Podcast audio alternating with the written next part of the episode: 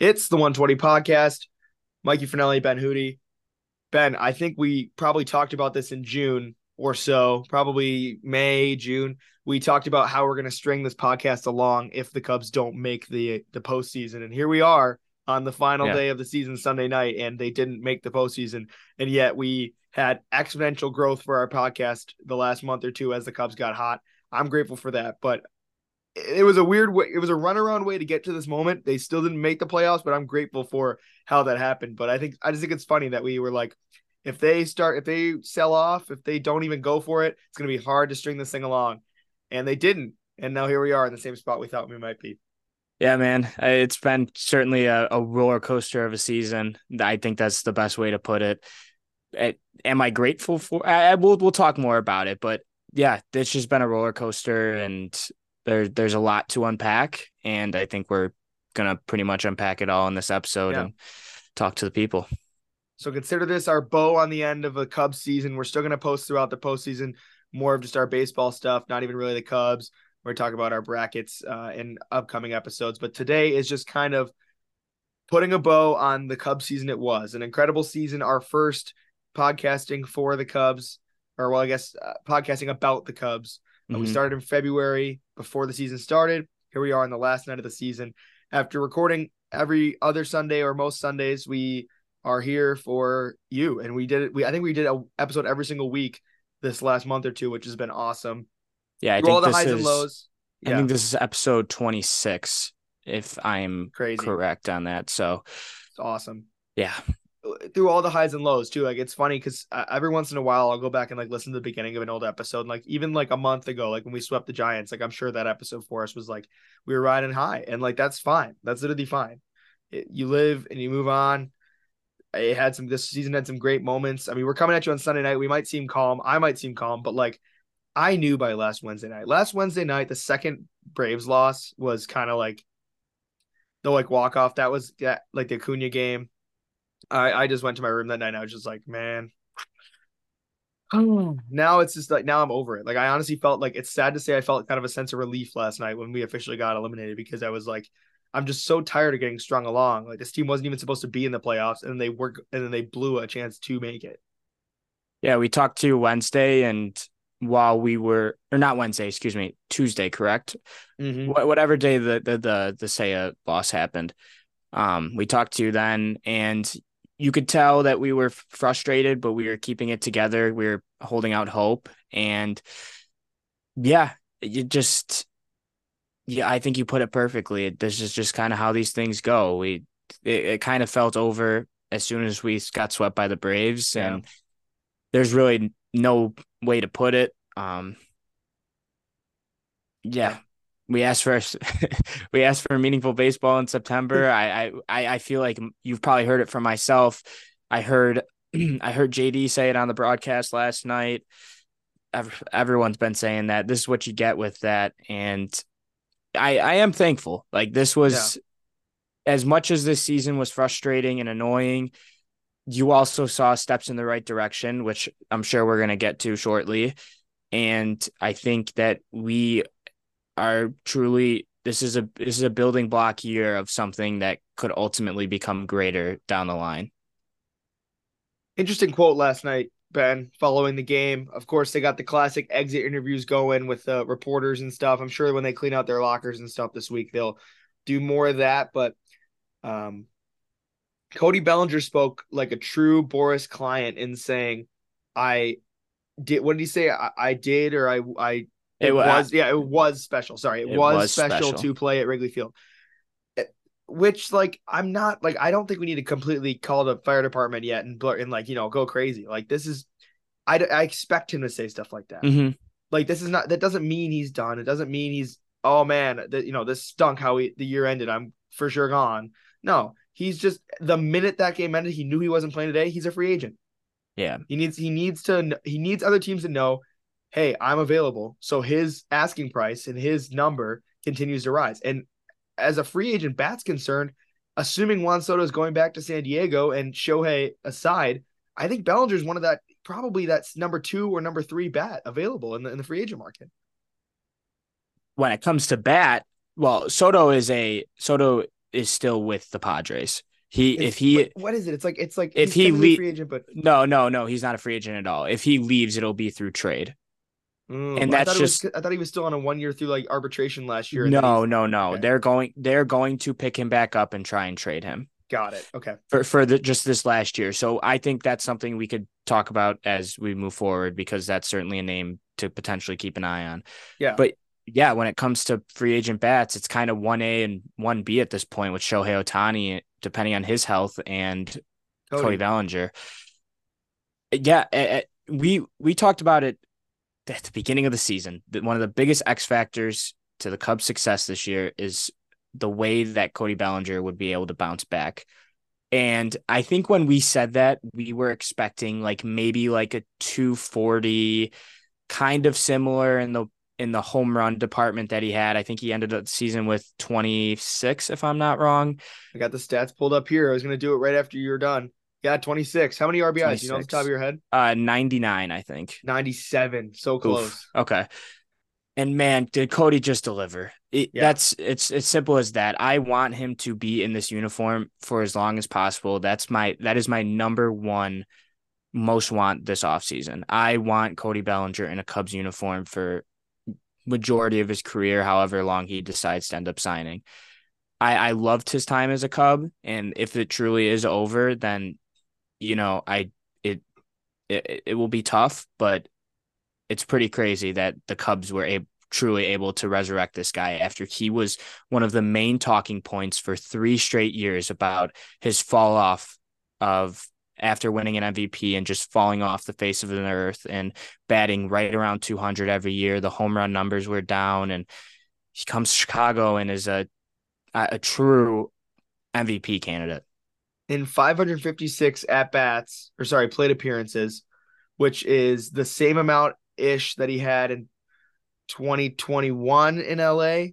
No, sorry. Same amount he had in twenty twenty-two in L A, and then twenty seventeen in his M V P year, and the other years around there, he was more in the six hundreds. But my point is, in five hundred sixty plate appearances, he had the highest batting average this season that he's had in his entire career at three oh seven. That's absurd. Uh, he, we he, literally he, resurrected this guy's career. And he changed. And the, the most beautiful part about it is the Cody Bellinger that we we knew was good before this was the big home run guy. And that's kind of what he leaned on. And it worked. It, it's kind of like how Aaron Judge plays and a lot of the big home run hitters in Major League Baseball. But, you know, he came here and he was still able to club the ball out of the park, but it was more of just the approach and the way that he was able to battle with yeah. two strikes. I mean, they would flash that number on marquee every single time he'd have, he'd be in a absolute, like, just battle with the pitcher. And it was with two strikes. He would, that they would flash that stat that he had like the second best uh, batting average with two strikes in Major League Baseball. So he, he's a new, he is a different player going into free agency, and everything that he, you know, he took that one year, seventeen and a half million bargain, and whether he plays for the Cubs or not, it paid dividends for his mm-hmm. career. Oh, so and, huge for him. That's so smart. I mean, excuse me. Everyone always discusses if, you know, why didn't Jed re-sign him? Cody wouldn't do that. He's yeah. on, like he's on a one-year deal for a reason. We talked about it when they signed him, when we did our first episodes in February, when we first came back talking about X factors for the year, and he was one of them. We discussed this is a team-friendly, him-friendly contract. Everyone wins here for the most part. It's not team-friendly in the sense that you don't get to lock him down for a number of years, but there's there was two sides of that coin in February when we started this podcast. There was this, what ended up happening, where he has the second most hits in his career, only second to his M V P year. And then there was the opposite dimension where mm-hmm. the one twenty podcast somehow is still surviving. And we're talking about Cody hitting one sixty-five again. That would have been, I mean, that would, he, he probably saved this podcast himself. Yeah. I mean, no, we make jokes about, we would have kept going, but it would have been no, yeah. very difficult to keep, to keep going. But no, I mean, yeah, twenty twenty-one with the Dodgers, he batted one sixty-five in three hundred fifty plate appearances. I mean, Ugh. he, how much, okay, here's Cody.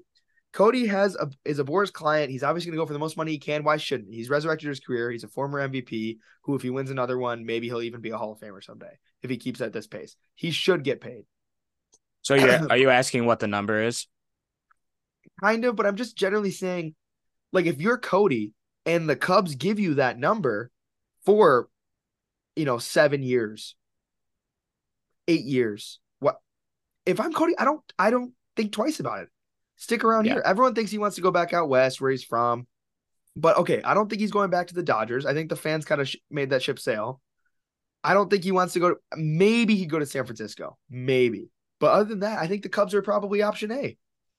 Yeah. And it's all going to really, we're going to, I think we'll have a good idea of w- where everything breaks down in the next couple of weeks. Cause that's kind of yeah. how it always is. As soon as the season ends, you start to hear which teams are interested in who and what, but I guarantee you, and I'm guaranteeing all of Chicago Cubs fans, the Cubs are one hundred ten percent in on this guy, and yes. they will probably try and break the bank as far as they can possibly go to get him back. And it all goes back to, and I saw today, and I'll get to that in a second, but it all goes back to the trade deadline when they decided to keep him around. Mm-hmm. And Jed Hoyer is sitting there talking about, you know, keeping Stroman and Belly around. And a reporter asked, what, what's the potential plan going forward with Cody Bellinger? It was something along those lines. And Jed didn't really answer it, but he said with a smile and laugh, Cody knows how we feel about that, about him. Jed has never done that with yeah. any impending free agent. And he has had to deal with a lot. He's, he's taken a lot of shit and slander from the organization about, you know, who should come back, who this, we, we dealt with this for the Anthony Rizzo, Javi Baez, Chris Bryant era. I had never seen that in my life when it came to the Cody Bellinger thing, when he yep. just smiled, laughed, saying he knows how we feel about them. And then today on the broadcast, Tom Ricketts went on the broadcast and said, like, yeah, we love the guy. Like, we'd love to keep him around. He knows how we feel about him. And then it goes to later as they were packing their stuff up from Milwaukee, getting ready to hit the road back and clean their stuff up out of Wrigley. It was reported that Tom was talking to Cody before he exited the dugout. So it's, it's going to be a long off season. And I know all of every single Cubs fan wants this guy back. I wouldn't I wouldn't necessarily say feel one hundred percent confident that we're going to bring him back, but at least feel good about the things that Cody Bellinger did here, and I hope that he appreciates that. And if the Cubs are willing to meet that number, then he should he should ultimately end up becoming a Chicago Cub years going forward. Someone we don't have to worry about in free agency because he's a Cub for life with Theo Epstein's house now is Dansby Swanson. Batted mm-hmm. two forty-four on the year, but he did have eighty-one runs and eighty R B Is of his own, twenty-two home runs from a guy who not who has never been known for his uh, his power, even though he had a twenty-seven home run season in, in Atlanta. I didn't even know that, but um, just a, an impressive year for him nonetheless. He had some he had some weird stretches, but he would also get hot. He was streaky, but he I don't think this is the peak for Swanson, but at all. This will probably I, my hope is this will be on the lower end of his Cubs contract statistically. But I still am confident in what we got from Dansby Swanson in a small sample size. He's already a shoo-in for the Gold Glove over there at short, and um, his friend Nico might very well be in the conversation in a second. Yeah, as much as, and I think rightfully so, everyone was kind of ripping on Dansby with the way that he kind of, not necessarily I would say approach, but the way that he kind of hit the ground the last three weeks. I'm still I'm still happy and. And I confidently say that I'm so happy that this guy is my shortstop. Mm-hmm. He truly is a winner. And I guarantee you, he is one of the main reasons for this turnaround, being a vocal leader in that locker room. And yeah, I mean, two forty and those numbers were way up before he hit this really bad slump going into this year, but two forty, twenty home, twenty plus homers, eighty R B Is, and playing the best defense at shortstop in the N L. Like, That that's beautiful, and that is a building block going forward, and I'm so happy he's our shortstop. We could go literally player by player. I'll spare it because it would take forever to just go player by player. But, Ben, I think the bottom line that I'm starting to consider, let's say they do sign, re-sign Cody. You obviously have Dansby tied down for a long time. You re-signed Happ and Horner at least for the next couple of years. You found lightning in a bottle with great young pitching, and the world kind of found out about great young pitching and Justin Steele, and uh, everyone found out about Jordan Wicks. Marcus Stroman's coming back for another year, it seems. Yes. If and if he if he can remain healthy, it could be really good again. Jameson Taillon had an off year, but it showed some flashes of brilliance here at his last few starts. Mm-hmm. It, it the bottom line is that the expectations are high, but is that a bad thing now? Because it sucks what happened at the end of this year, but it's a totally different idea now going into next year. Like if we if we sit back and think about how we felt in February when we started this podcast, it was a team of former All-Stars who had never played together, and we didn't know how it would work. And we learned that with a little bit of bounce and duck snort and this, that, and the other thing, the speech from Bull Durham about one more hit a week, they could have won this division. They could have mm-hmm. made the playoffs at the very least. I mean, what was the stat you texted me today? seventy-nine runs for the Cubs and like eighty some for the for who they played in the last fifteen games. Yep. seventy-nine runs for the Cubs and eighty-two, and that's over a four, Insane. four and seventeen stretch. Insane that they were that in in twenty-one games there that they the total score was only separate by three. It just goes to show. I mean, literally a ground ball with eyes for any any game. I mean, the Diamondbacks extra inning thriller, both of the first two games against the Braves. Help me out, like the like last night, even like it, uh, it goes one last night, but like it, it just, goes it just way keeps going.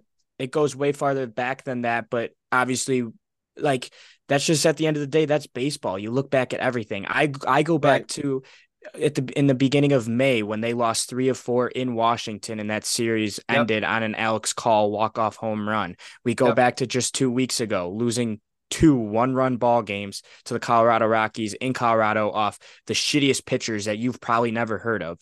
There, there, there are the little things that just makes you frustrated the way the season ends. But I'm going to go back to what you said. Is it a bad thing that there's expectations? Absolutely not, because of the way that they played in the second half of the season. This yeah. team, this team, if you put this, the team that was in that second half for a full one sixty-two, shit, we might even have an N L Central title. Like, not even just looking at wild card. So now it's time to, and I just watched Zombieland, so I'm going to say it, nut up or shut up and, and get on the road, keep this core that you just said. And you, and the crazy part is like all those guys that you just mentioned were all pretty good this year. And that's not including the, the, the leaps that Christopher Morel and Seiya Suzuki both took this year, as well as we might've finally found a closer homegrown developed in Adbert Alzolay.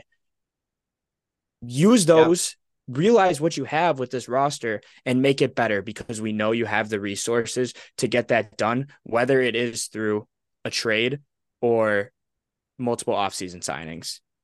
The addition of Jeimer Candelario was exponential for the Cubs this year. Maybe mm-hmm. not as much towards the end, but at least when he first got to town in that first month in August. If they don't bring him back, I wish him well. I'm not going to lose sleep over it. I really hope they do, but I'm not going to lose sleep over it. But I think you definitely need to find a similar player to to to supplement this team. And I will I'll have you go in a sec, but I wanted to also add that includes confirming who's playing third. Are you teaching Morel this offseason? Are you sticking with Nicky Two Strikes? Are you finally letting Wisdom walk? Are you re-signing Jeimer? Are you converting Matt Shaw to a third baseman? It's a great problem to have, but mm-hmm. you just got to commit.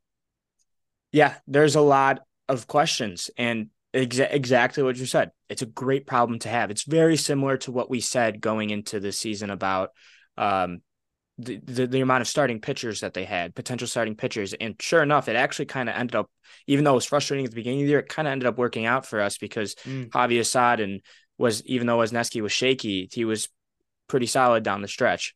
At third base, it's that's the biggest question mark of it all. And it's more the matter of, do you stay with what you have right now with Matt Shaw or or potentially Matt Shaw or Nick Madrigal or Miles Mastrobuoni, or do you truly go and break out the piggy bank and maybe sign Matt Chapman?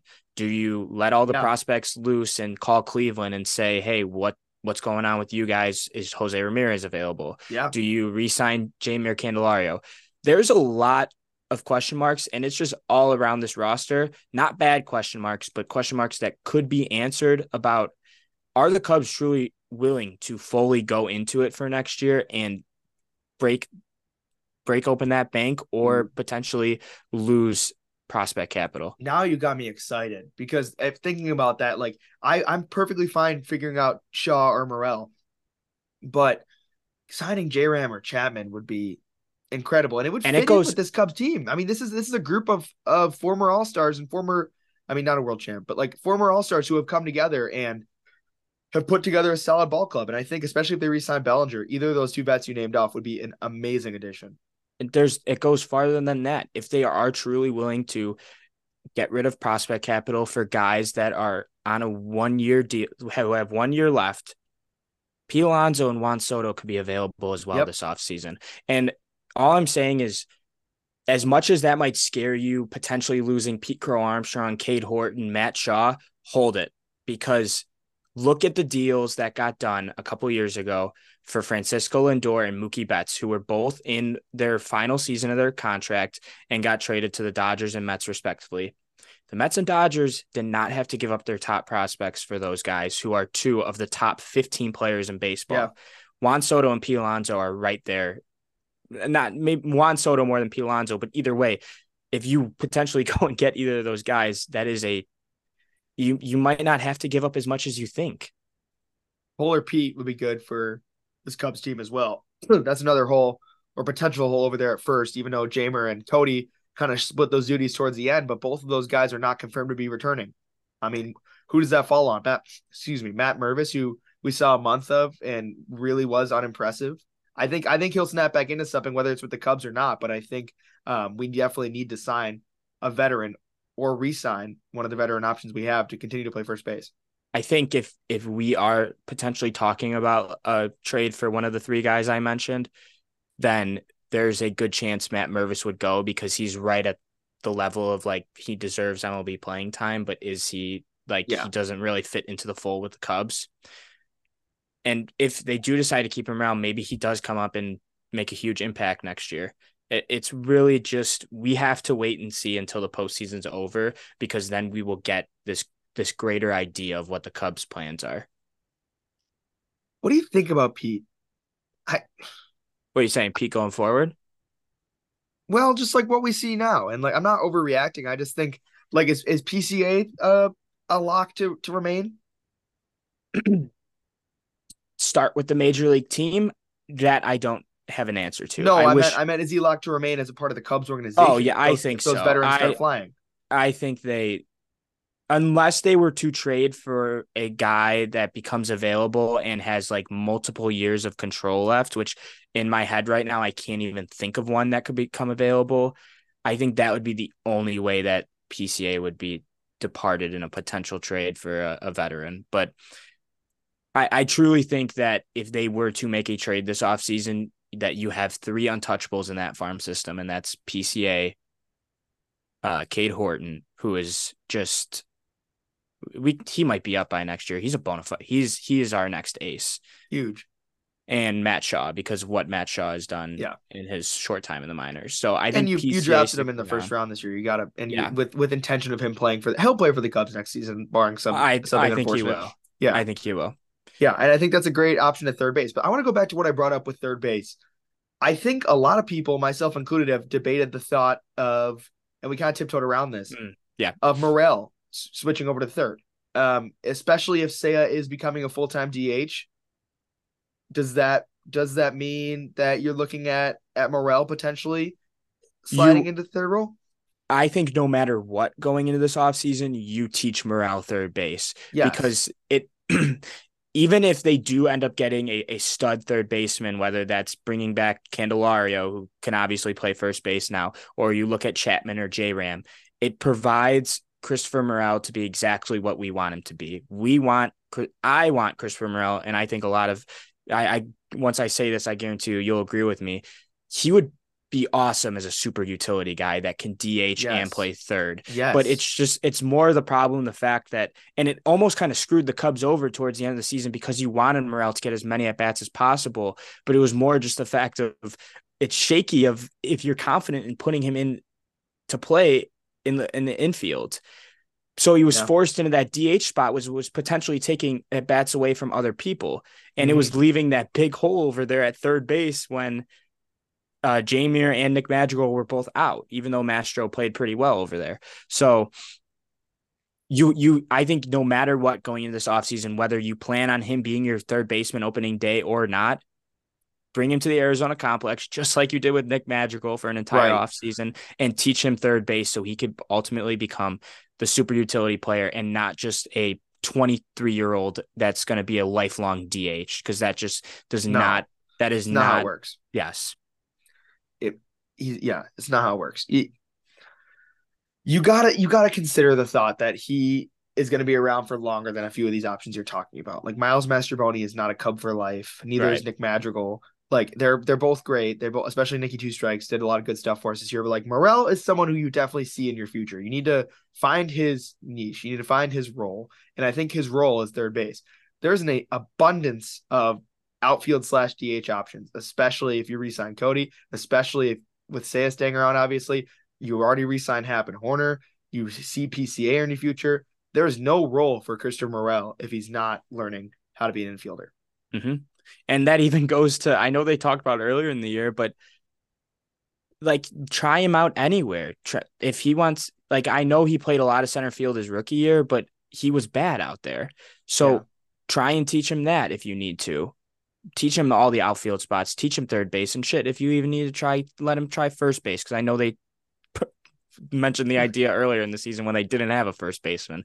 So yeah, I, I love he he took so many steps forward this year, and it's just frustrating to think that that guy legitimately stayed for like stayed in the minors for as long as he did to start the season. Yeah. And it kind of worked out when all was said and done. Yeah. But Pat Ooh. and one more thing, Pat and Ron were saying that the pace that he was on, the home runs per at bat, if he started on the opening day roster, he would have ended the season with around thirty-eight to forty home runs based on the way that he was like on, on pace for. So this doesn't, I, I'm shocked that this is becoming something I'm actually kind of curious about, because it wouldn't feel like this is something that matters. But so I think Yan Gomes has an option this, this offseason, right? Yeah. I, I okay. Keep going. Sorry. No, that's just my thought. I just, I mean, he's not an unrestricted free agent until after next year. He is thirty-six. He kind of had lightning in a bottle this year from the plate. I just don't think we've seen enough from Miguel Amaya yet to completely have all of that fall on him. I kind of want to hope we at least have gas money for one more year. I think it's a club option. And if I were to take a wild guess, they are one hundred percent bringing him back. Even Please. if he, even if he hits it, you know, I don't think anyone was expecting what we got out of Yan Gomes this year. He was just... If we talk about most important players on this roster, he is right up there with Cody Bellinger and Justin yeah. Steele all year long. It's crazy to say that, but Gas Money Gomes I, will be a Cub next year. Now, the role we'll obviously see, because by th- he'll be thirty-seven by next year, and that's when yeah. you start to kind of see a slip-off. So that will eventually, I think, lead to more of a split between Yan Gomes and Miguel Amaya. Miguel Amaya, yeah. But, you know, we... We saw that back in twenty sixteen with Wilson, or three good, three good yeah, catchers: Miguel Montero, David Ross, and Wilson, Wilson Contreras. So, and the D H spot gives you more flexibility to, if if Yan Gomes is truly hot and you want to see a lot of Miguel Amaya at catcher, then Yan Gomes can go slide over there and D H when he wants mm-hmm. to. So, yeah, I think Yan Gomes is back with this club. I think he's truly one of those one of the the big leaders of this clubhouse, and I think he loves it here, and he'll be back around. That's what I'm saying. The bottom line of this episode, the team is mostly returning, especially if Cody gets re-signed. It's not, they're really not losing all too much if they do things right. I think one thing I wanted to share that's kind of funny about Yan Gomes, and I think this will just make you laugh, Ben. Hopefully it does for listeners too. My friend, who's just a cynical non-Cubs fan, just like, you know, everyone knows one of those people. Like they just find enjoyment in just like hating on the Cubs. Um, was as as everybody else has been. was criticizing David Ross, who Tom Ricketts literally just said today was a great manager and did well for the team after the second half. So he's staying. Um, and for better or worse, he's staying. I'm okay with it. I know a lot of people aren't. We could get into that in a minute. Um, but anyway, my friend said, we were watching the game the other day and Yan Gomes got a hit. And I said, gas money. And did like, like a filling up my car motion. And he goes, you think Yan Gomes would be the coach of the Cubs right now if he was on the World Series team? So I thought that one made me laugh pretty hard. I was like, I was like, I guess it is very similar. Oh my God, he is gonna be. This team ends up winning a World Series with Yan Gomes as the catcher. Just wait, because well, fucking... and then we're talking because like somebody else who I was with this weekend is just a big baseball fan, not even necessarily the Cubs, and he's like, I love that David Ross was just the personal catcher on like the biggest Cubs free agent signing of all time. And I'm like, yeah. And, and then he's a manager for running on probably five years now, assuming he's back next year. Like uh, it's crazy how things work out. Yeah. But I think that's, maybe that's a good way to wrap up here with this one last conversation. Wait, what wait, do you wait. think about one more thing before that? And I think this is more of just a question of what we think could potentially happen. Who, Kyle Hendricks, I think we should mention. Oh, yeah, really let's quick. do that before Rossi. Let's do Kyle yeah. Hendricks. I, I don't, I really don't know what will happen. I know that Tom Ricketts said today that they want to bring him back, but he said that almost like he hasn't had a conversation with Jed about bringing him yeah. back. So I think this potential Stroman opt-in can hurt our chances at bringing Kyle Hendrick, Kyle Hendricks back. And if that is the case, where you kind of evaluate Stroman and Hendricks the same way, that still could leave a potential um, spot in your rotation. And I know I was saying go get the big bat, including Cody Bellinger. You also have to get a big starting pitcher. I'm mm-hmm. I'm just being straight up honest. I know we talk about it, and we liked what we saw out of Javier Assad and the way Jameson Taillon was able to wrap things up. And obviously Justin Steele is going to finish runner-up in the N L Cy Young race. But I, I truly do think what and there's a couple options out there. I think people have differing opinions about who is out there, but you have Yamamoto coming from Japan, and we obviously saw what Senga did this year with the Mets, so I wouldn't shy away from potentially going after him mm-hmm. and the Noahs and Snells of the world as well. So, it, or whether it's a trade. So I think the I think Hendricks would be back if Stroman didn't opt in, but I think we're all pretty confident in the fact that Stroman will ultimately be a Cub again next year. Greatest two-way player of all time is a free agent. That the, is Cubs, awesome. The Cubs have said they're opening their wallet.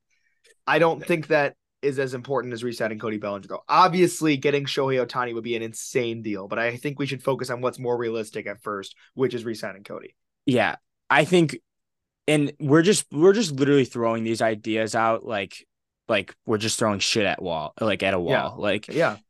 We we re- we truly don't know what happens, and it's like making me think like we should probably do, and obviously Mikey talked about it before the episode started. We're still gonna bring you some offseason coverage, but we should probably do like a free agency preview. Yeah, probably a couple weeks after the World Series once we have a better idea of what the market is. Yeah. All right, let's do before we plug some things at the end of the episode for the offseason. Let's do Rossi talk. You and I, that's one of the few things you and I kind of disagreed on this year. I feel like we were we're usually pretty similar. And I think you're someone who would have would not have been upset about David Ross walking. And today they kind of seem to solidify that he's he's sticking around. What what were your initial thoughts hearing that? I the the thing about Rossi is I'm just like I'm kind of like the middle ground, I feel like. I feel like you're behind him.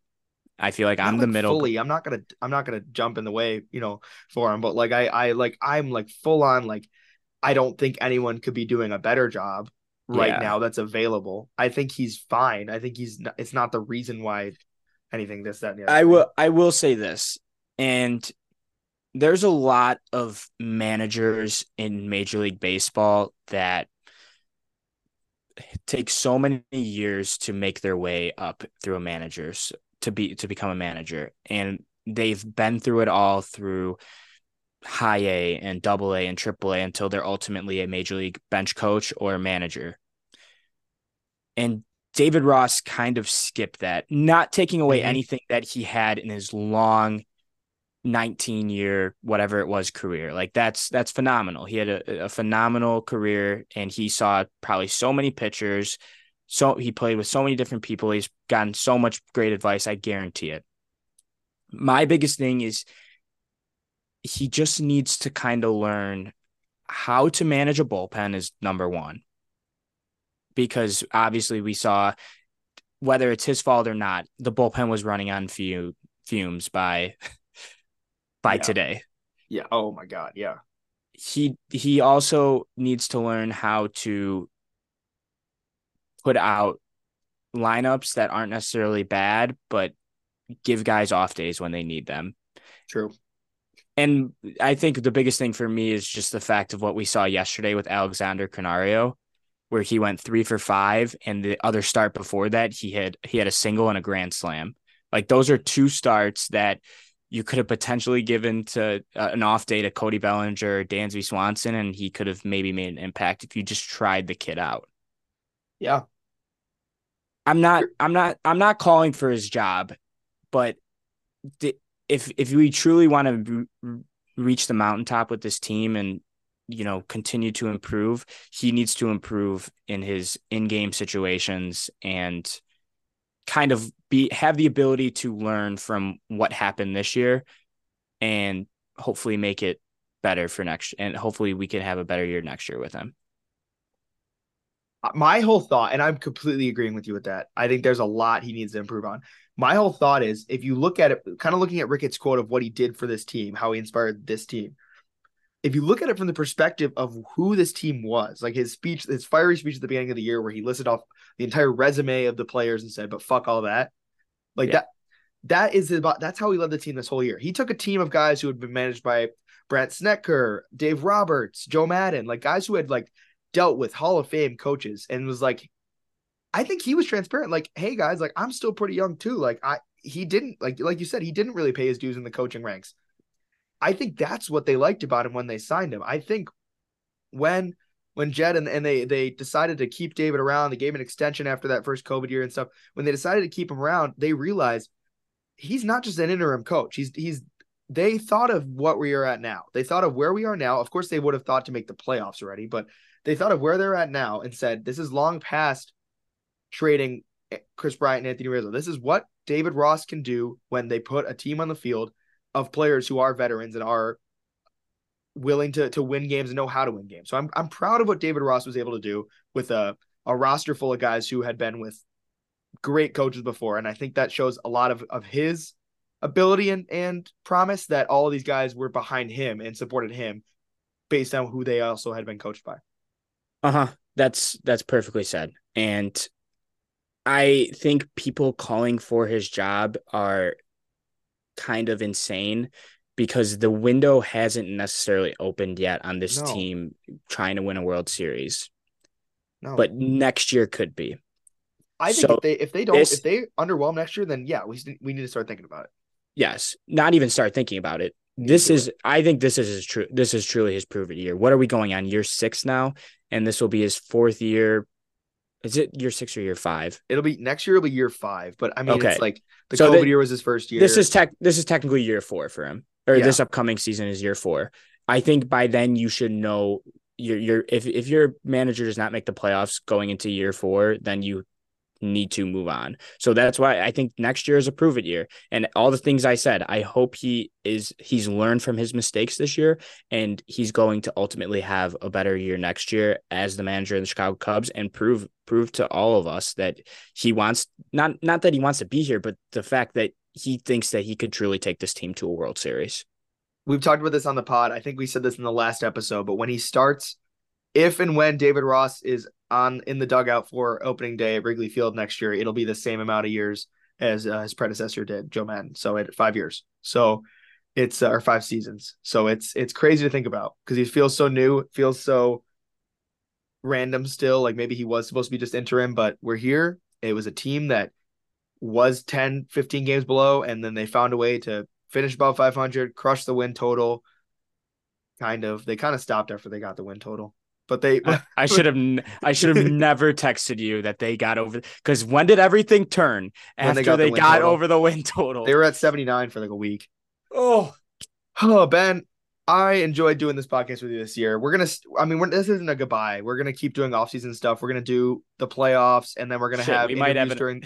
we might have an episode in two days. So. Yeah. We might have a playoff episode in two days. We'll have off season stuff, interviews, all kinds of good stuff. And my friend Ben has something exciting he wants to kind of tease here for a new, should I call it a new show on the one twenty network? Is that the best way to put it? New series? New series. I don't know. Okay. Limited series? Limited off-season series? Limited? I don't know. We'll have to see. Well, um, limited to the off-season, I know. Yeah. But, like, who knows?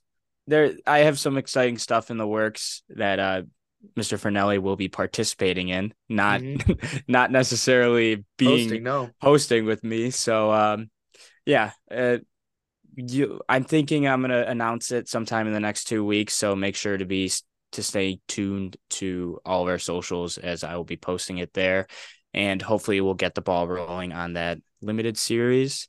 Yeah. Um, in the next three weeks. So just stay on the lookout for that. I'm super excited. I think this is an idea that I've really, it's something that I've become really passionate about, and I'm I'm excited to share it with you all, and it's going to yeah. be a lot of fun.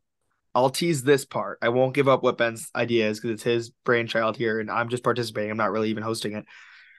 I, it is interactive. It involves one twenty fans who are interested, and it extends the reach of Chicago fandom beyond just the friendly confines. Is that a good way to put it? That's amazing. All You're, right, good. That that actually got me juiced a little bit. Like, I'm excited. Good. You guys, it's a great. I I'm I'm patting myself on the back. It was a great idea. I came up with it, and I'm just so fucking excited to let this thing ride. We like, both had an F-bomb tonight. Let's go. That might be the first episode ever we both had an F-bomb. I rarely do it on the show. What did you say it? I, I missed I, it. I don't know. I dropped it at some point earlier. I, I like thought about it when I said it. I because I, I never really do on the show. So even yeah, though Ben always puts Ben puts the explicit tag on it, so I mean we can do it. We just don't. I don't personally do it often. Ben does it more than me, which is funny because when I went on, I went on like the at one point in the season I went on Dom's like live stream, like director of morale. Uh, to, to to shit on the Reds, and I was just like a sailor, and Ben was like, I've never heard you talk like that. Yeah, that was that was the best Mikey moment of the season. I was mad, but I was also like excited to go beat the Reds, and then we lost two out of three. So mm. no, uh, I think we yeah. split. Did we? Okay, never. Yeah, it was a four game series. You're right. We still oh, lost man. two though. Man. Okay. Well, that's it for this episode of one twenty. That's it for the first season of one twenty. We will have lots of off season stuff. We will have all kinds of good stuff moving forward. And uh, our third co-host, Anthony Rizzo, or something like that, is going to join the show next. No, I'm kidding. That'd be pretty awesome to have like a former player be like, oh, I know, be a be a co-host. But I feel like, especially for me, because I'm not an encyclopedia like you, they would just like run me on like random nonsense like I had no idea about. Cubs Nation, let me just uh, tell you one thing: you can be disappointed about how this season ended, but be grateful for the ride and just be excited for what's coming, because I promise you we saw some great things the way this season ended, and they they are they they are going to be a good team soon enough, and I cannot wait. Yeah. It's coming. They're going to they're going to do it. And go I keep saying go Cubs four L like on Twitter, like for life, because I think that's the bottom line with me. Like, I didn't even watch the Bears game today. Neither did you, Ben. Like, we were both working an I S U thing. Like, but I don't think I honestly would have anyway. Like I, I, I probably would have if I was doing nothing else at home. But like the Bears and the Bulls for me and others, like I'm a huge fan.